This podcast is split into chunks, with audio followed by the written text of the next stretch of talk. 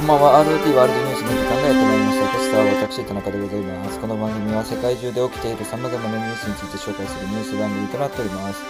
えー今回は4月のアニメニュースの最後ということで、えーまずですね、サマータイムレンダーについて、えー雑談紹介をお送りしまして、次は劇場版の情報ですね。えー、ネットフリックスでも配信されてますけども、えーバブルっていう作品と、あとはですね、えー、と189回目ですかね、今話したんですけども、コナンのハロウィンの花嫁について、えーまあ、話してますので、えーお楽しみにお聞きください。ゲストは橋本ブラザーズです。じゃあ続きましてですね、あすいません、えっ、と、あれですね、えースパイファミリーはネットフリックスとか、ああ、そうですね。アマゾンプライムとかで見るはい。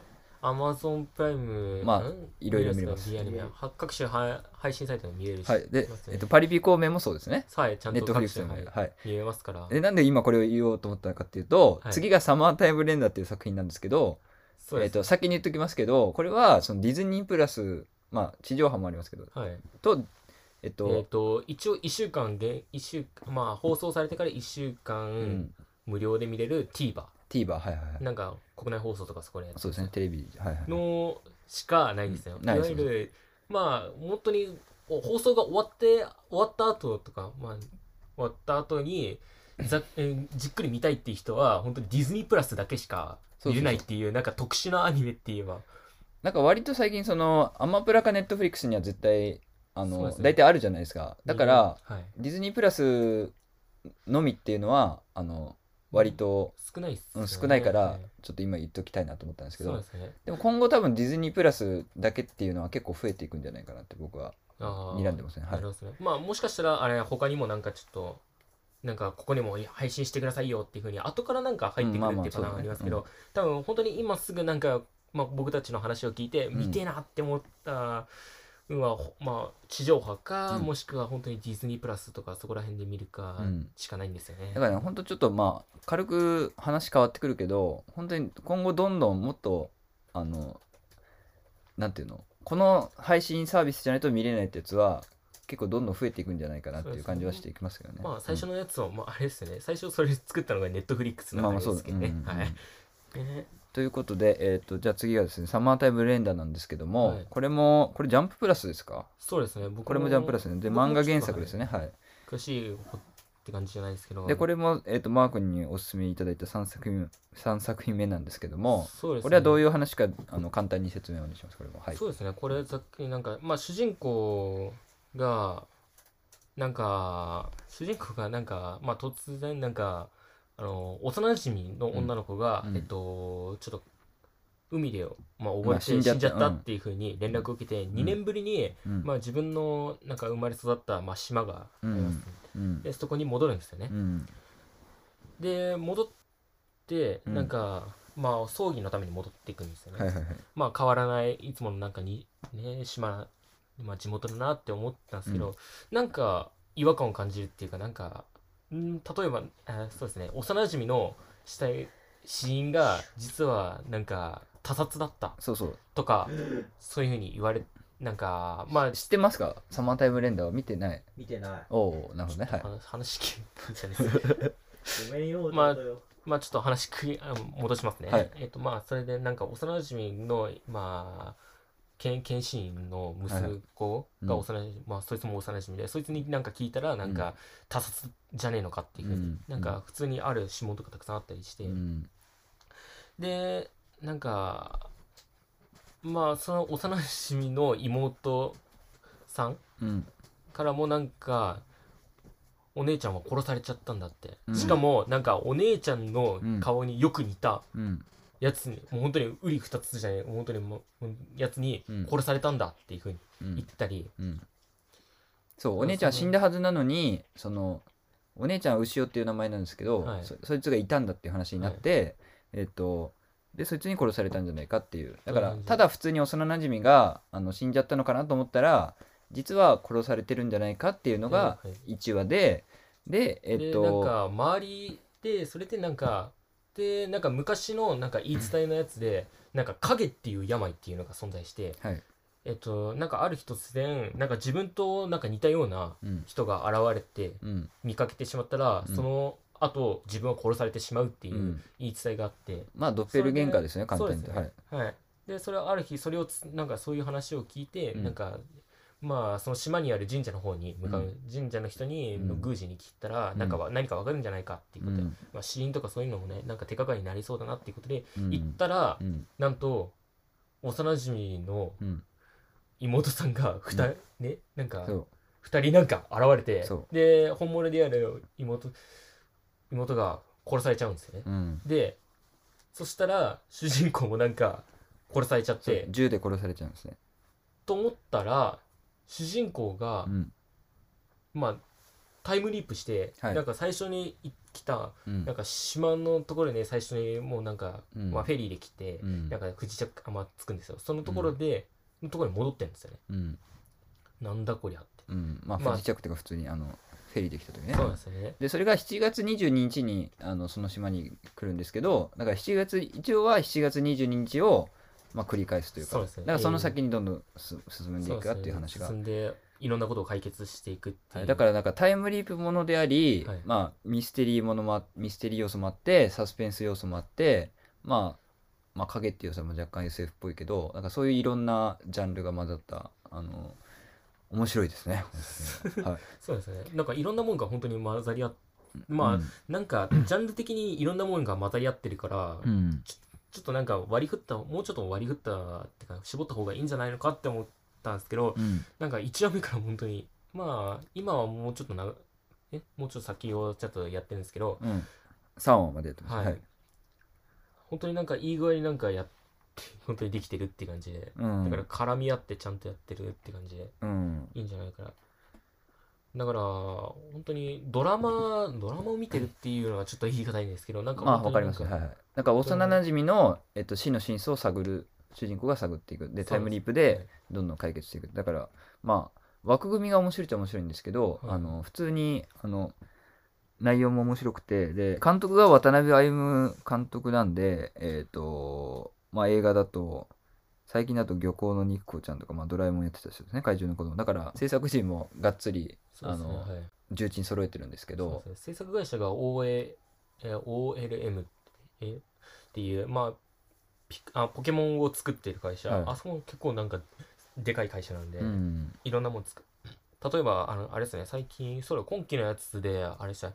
コミッショえーコミッショコミさんはコミッションコミさんはコミッショうん。のやつを作ってるところもあったり、うんだからそこも安定してるっていううん。感じで。そうですね。でで今ちょっと今説明すると、あはい。の原作の方はもう終わってるらしくて、はいはい。はい。でしかも原作が終わった後に、うん。終わってからこういう企画が出たっていう感じなので、うん。でなんかえっと2クール25話ちょっと長いんですけど、うん。全部うん。原作の全部やるらしい、最後までやるっていうふうに話してるので、うんちゃんとアニメその原作の方をまだ見てないなって思った人は大丈夫です。ちゃんとアニメでちゃんとやりますから、うん。見れるんですけどちょっとまあ先ほど言いましたように、うんちょっと放送配配信されてるのが本当に限られてるって感じなのでちょっと、ね、見逃さないって見逃しちゃったなでも知りたいなって思った人は本当に原作の方を見てくれるとうん。いい感じなって思いますね。そうですね。だからあの夏がやっぱりね夏が舞台っていうことで、はい。まあ青春要素ももちろんあるんですけどそのちょうど夏がねあのそうですね。後半のところ後半は夏ピークになってる。ので、うん。ちゃんとなんか夏休み中の、はいまあ、8月の辺のところでじっくり、まあ、振り返るっていう感じでやってくれるのかなと思いますし。あとは僕が思ったのはそのい。1話の最後で、まああのもう普通にネタバレで話しさっきも話しましたけどあの殺される場面があるじゃないですか。はい、で割と結構そういう、まあ、軽いバイオレンス描写みたいなのあるんですけどそこは結構アニメにしてはあのなんていうんですかあの結構強烈な描写になってて、例えばアニメだったらそれこそ子供が見るからっていう感じで例えば銃のとパーンで終わらせてもいいわけじゃないですか。で血たらーでもいいわけじゃないですか、結構撃たれる場面とかがあのてか殺される場面結構リアルっていうかあのまあせあの主人公花江くんだよね声優。あはいそうですね。もうなんか声優さんの力もあると思うんですけど結構リアルっていうか あの、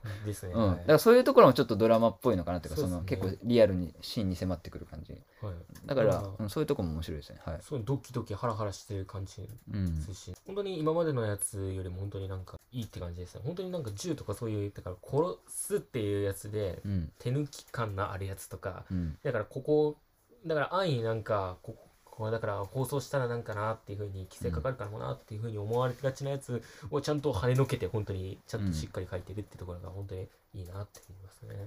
うん、あとはそのやっぱアニメって結構やっぱ設定がどんどん複雑になっていくんでそれは見れば面白いやつももちろんあるけど、はい。まあ、それこそ例えば SF 作品とかだったら、まあ、ちょっとあ SF ねって感じでちょっと設定の段階でちょっと結構遠慮しちゃう人とかもいると思うんですよ。あとはもともとなんかラノベ原作とかもともとあるやつねっていうのでちょっと敬遠しちゃう人もいると思うんですけどもうこれはぶっちゃけ1話見たら誰でもあお面白いって感じる要素がたくさんあるしそうね。ん、なんかそういうとこもさっき言ったドラマっぽいっちゃドラマっぽいっていうかうん、一なんなんか間口がはい広い、まあ広くて敷居もせあの低いっていうか、そうですね。うん、なんか1話だったら大抵のやつだったらなんか何かあってちょっとした出来事でなんか終わっいやこれはなんだって終わりぐらいなんですけど、うん。なんか1話で1話でもうなんか、あのー主人公の行動がもうなんか全部うん。一通り終わって、それからまた新しくなんかえっとまあゼロゼロにいゼロに戻るっていう感じで、うん。またリスタートするっていう感じにうん。なってるので、その1話のなその最初の1話の部分でいろんな謎っていうかなんかうん。手がかりが、なんかそうが生まれてるからっていうことで、うん、だからまあ後から見返してもね面白いそうですね、うん。で続きが見たいって思うんですよね、うん。この謎を残したままで終われる終わっていいのかって思っちゃうぐらいに、うん。それではい。だから見たいって思うやつに。うん。でも僕がちょっとでもサマータイムレンダー見て一つもったいないなと思ったのは、はい。あの7月22日っていうこうテロップが出るわけじゃないですか。はい。でその出し方はなんかちょっと工夫してるんですけどあのフォントですね。7月22日っていうフォントがあの本当にただ普通のフォントを使ってるようにしか見えなくてそこはもうちょっとなんかデザインしてもよかったんじゃないかなっていうふうに僕は見てて思ったんですけど。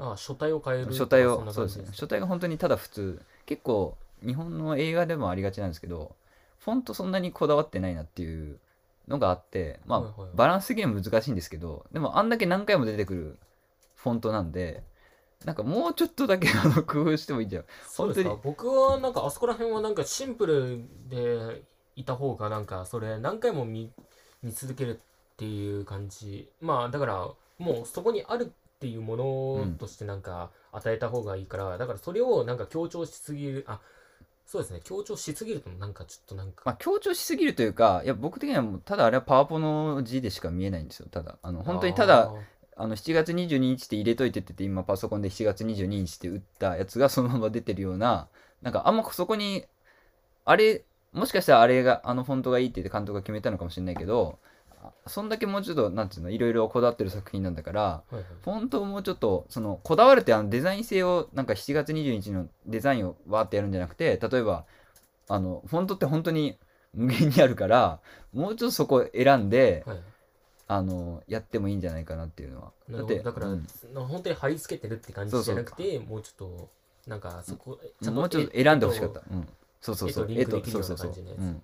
まあそうですね、うん。そう言われるとあれですね。まあ日日にちまあこういう SF サスペンス系のやつってなんか日時とかそういうのってなんか重要視されるものとかありますよね、うん。だから事件の起きた日とかそういううん。感じとかで。うん。だからそういうのもちゃん。も重要視さまあ後半になったら重要視されるんかなって、まあうんみんながなんか忘れた頃にあこういうことあったなってちゃんと触れこともできるような感じで、うん。ちゃんと印象付けられるものとか必要だなうんって思いますよね、うん。はい。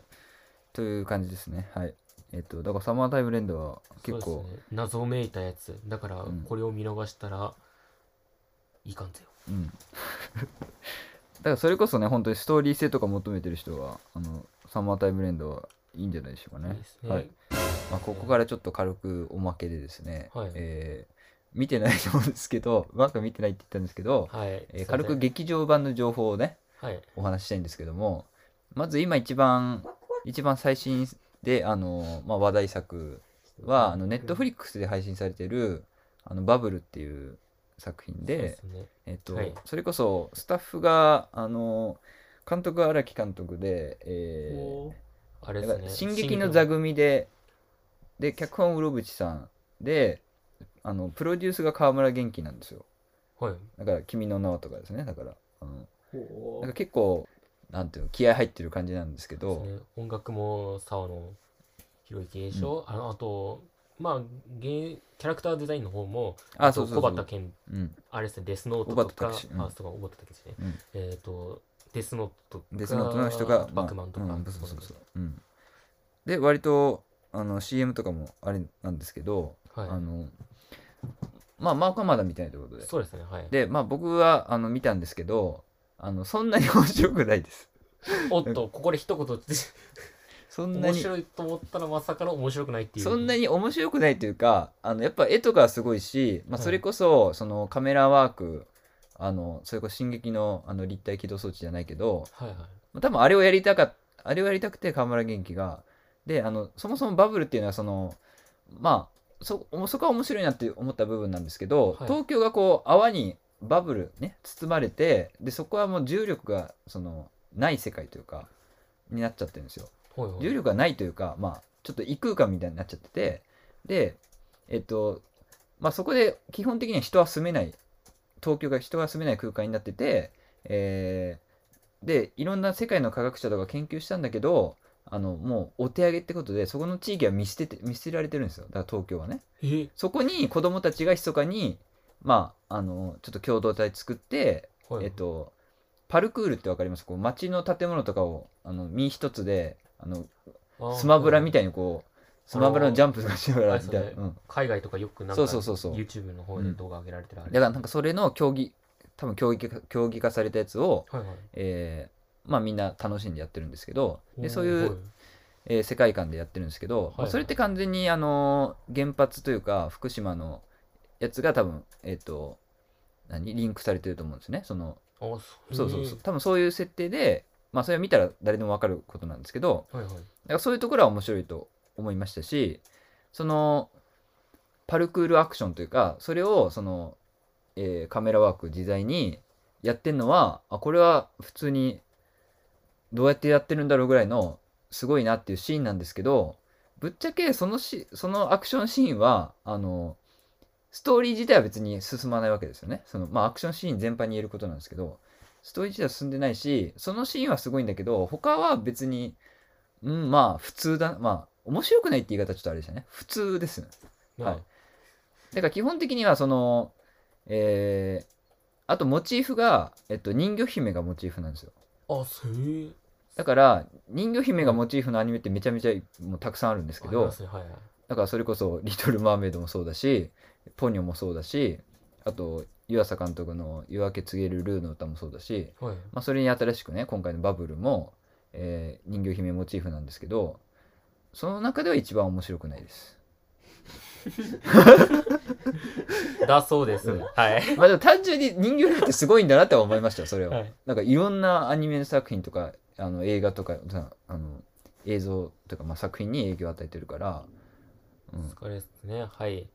どうですかね。これでてか正直今話したこの時点で、うん。あのまあネットフリックスだと、うん。あの今はもう先行配信されてるんですけど、はいはい。まあネットフリックスに入ってない人は、うん。劇場版があ映画館がね。映画館でやるのが5月の後半なの、ん。後半？後半じゃないか中旬ぐらいだと思ったんですけど、まあそれで皆さんはそれでショックを受けないでくださいっていうことは僕は一人ですね。はい。いやまあ僕のあくまで意見だしああいうのが好きな人ももちろんいるから。そうですね。まあでも基本的にはやっぱ川村元気のプロデュースしたっぽい最後は結構カタストロフというかあの、大きな惨劇があってはい。で一人の女の子を救うために、えーやるみたいな目的を達成するっていうね。そうね。全部そうですから、あの のび太の新距離もそうだったし。まあそうなんですけど。そうですね。あとはね若干やっぱ思ったのはあの声優があのいわゆる、まあ、芸能人とかまあ役者の人あの普通の役者の人を使ってるんですけどはいはい志尊淳君とかあとはい。広瀬アリスとかも使ってるんですけど、おそうですね、うん。あのもちろんそんな下手ではないですよ。下手ではないんだけど下手。あのやっぱねえ？はい、あれ。下手ではないですけどあの僕は言ってるんですよ。下手って言ったのはあのお兄ちゃんなんですけどあそうのですね。はい。やっぱりね叫ぶ演技はい。の時は下手です。すごい下手。まああれですかね。まあそういうのはやっぱキャリア積まないと本当そう下手というかねあのやっぱりちょっとあーなんか声優使ってないんだなっていうのはやっぱそれは思いました今回まあそこはまあ一応弱点になっちゃうそうそう弱点だ。うん。だからそこもちゃんと考慮した上でなんか作った方がいいのかな、だからね多分ねあの本当に難しいのはなんか叫ぶ時に「わー」っていうの多分音量は一緒なんですよ。はい。うんただそのなんか声の質感でなんかこれあのバブルの中でこう叫ぶシーンあるんですけどえ全然叫んでないじゃんっていう風に聞こえちゃうわけ、うん。でもはい音量とかは多分一緒なんですね、うん。だからそこのだから相当声の演技っていうのは、まあ、声だけの演技っていうのは、まあ、難しいんだなっていう。その通り。あとはやっぱこううわーって泣くシーンとかもあるんだけどやっぱそこもやっぱ声だけの演技だからやっぱ実写とはまたちょっと違うんですよ。その使ってる使ってるというかその役者の人が悪いとかっていうわけじゃなくて、はいうん、だからそこ微妙なね、ううんん、ニュアンスでやっぱ変わってくるんですね。はい。つまり声優さんが素晴らしいってことが分かる映画だとまあ素晴らしいってことが分かる、まあはい。難しいな、声優難しいんだなっていうのは改めて分かりますそう考えるとあれですね。あのー、えっとやべま名前忘れたえっとえっと誠か 誠監督。誠監督。やばい新海誠？そうそうだね。うん。新海誠監督のめちゃめちゃ仲良しみたいに言う。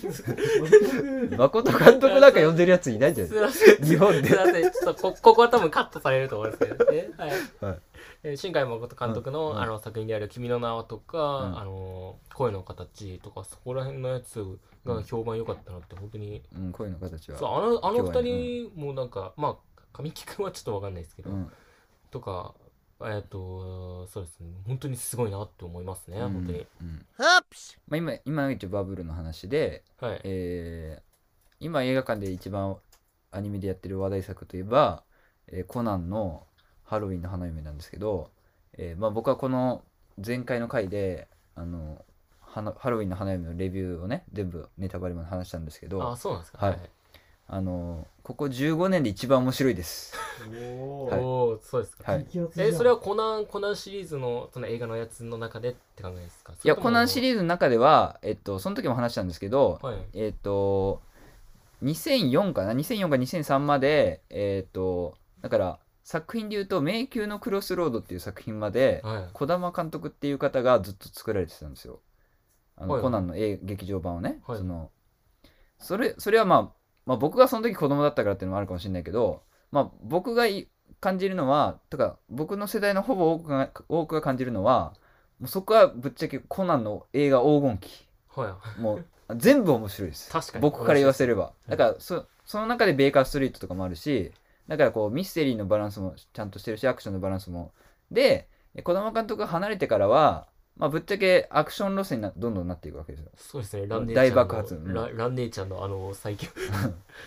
結構みんなもそういうイメージあると思うんですけど、あとは近年はやっぱそのそれプラスキャラ、キャラですよね。はい。その、えー、安室さんとか、ね。赤井秀一とか。全国のうん。女、女アムロ。で出てくるって感じなんですけど、で、えーっと、で、今回のハロウィンの花嫁が、えーっとですね、今回もあれですねアムロ。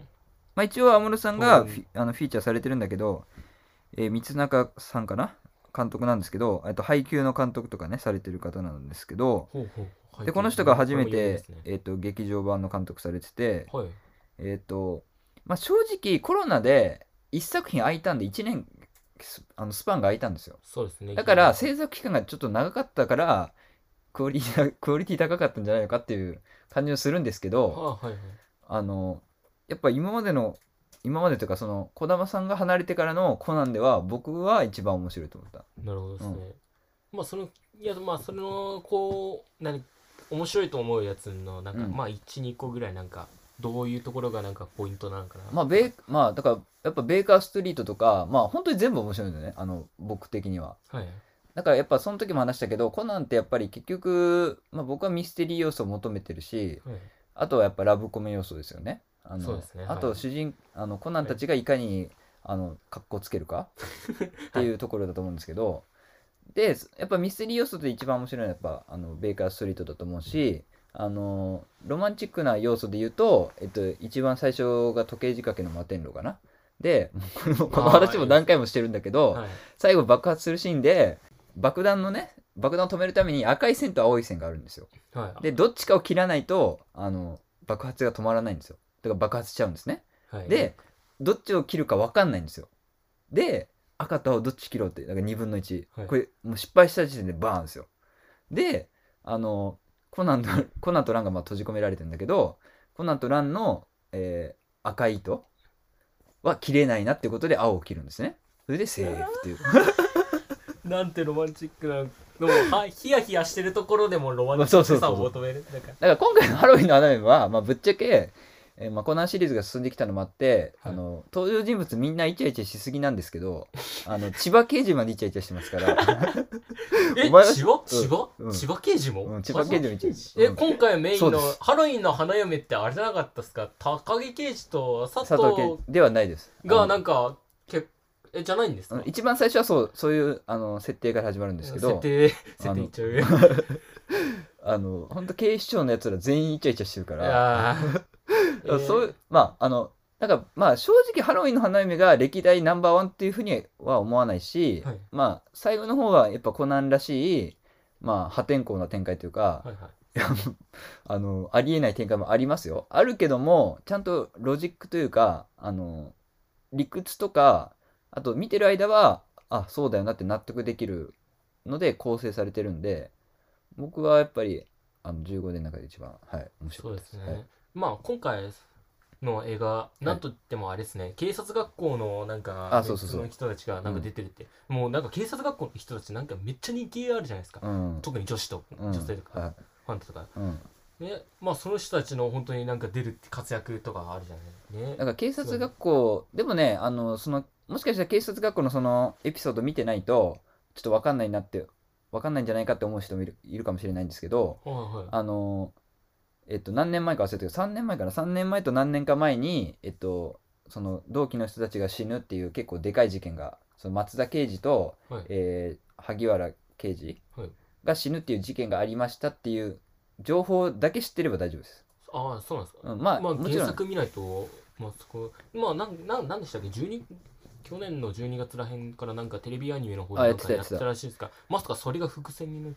まあ伏線というか、まあ、一応うん、知っといた情報知っといた方がいい情報ですよって感じであったんですけど別にそれ知らなくても、あの例えば黒の組織がどうなってるかっていうのはあの多少知らないと難しいところあるんですよはいはい。でも今回のは別にそこまであのがっつり内容にかかってるわけじゃないんでまああの安室さんの同期はい5人中4人死んでるっていうあのまさかの壮絶なのだけ知ってればそれはちょっとネタバレ。ネタバレじゃないネタバレじゃないですけど、まあちょっと衝撃的普通に事実としてあのあるから、うん、っていうことですね。もちょっと衝撃そこまで見てなかったうんので、はい。ていう感じですね。はい。そうですね。まあ、あれですね。僕から思うのはあれですね。えっと、まあ、主題歌、まあ、あれですね、歴代の主題歌とかもちゃんとうんね、すぐ数々の人たちがやってるって感じなんですけど、今回はまさかのバンプが、うん。バンプオブチキンがやってるって。うんまあ、僕もちょっともう、なんか、えあの音楽サイトの方でリリースされはい。てたりして曲聴いてるんですけど、うわ、なんていい曲なんなんなんか本当にテーマに沿ったやつなのかなって思いますね。まあまあそうですねあのようななんかうんゆったりとした感じのストラックで感じで。うんだから最後の最後のやつで聴くっていうやつで落ち着かせるって感じのやつでうんいいな、いいんじゃないのかなと思いますね。うんそうですね。僕も早く見に行きたいです。マジでよ ということで、また来月お願いしまろしくお願いしす。ます。皆さん、今日今年も楽しんでアニメ見てね。さようなら。さよなら。はい、ということでお聞きいただきました。えーもう一度振り返りますけども、スパイファミリー、パリピ孔明、サマータイムレンダー、バブル、名探偵コナン、ハロウィンの花嫁について、紹介させていただきました。はい、この番組は皆様からのお便りお待ちしております。あの先は rotworldnews.gmail.com です。rotworldnews.gmail.com です。この番組は Spotify、Amazon Music、Apple Podcast、YouTube などいろんなところで聞けますので、それぞれで何かしらよろしくお願いします。そして次回はハロプロニュースをお送りします。もう盛りだくさんですね。はい、ということで次回も頑張りまなかん。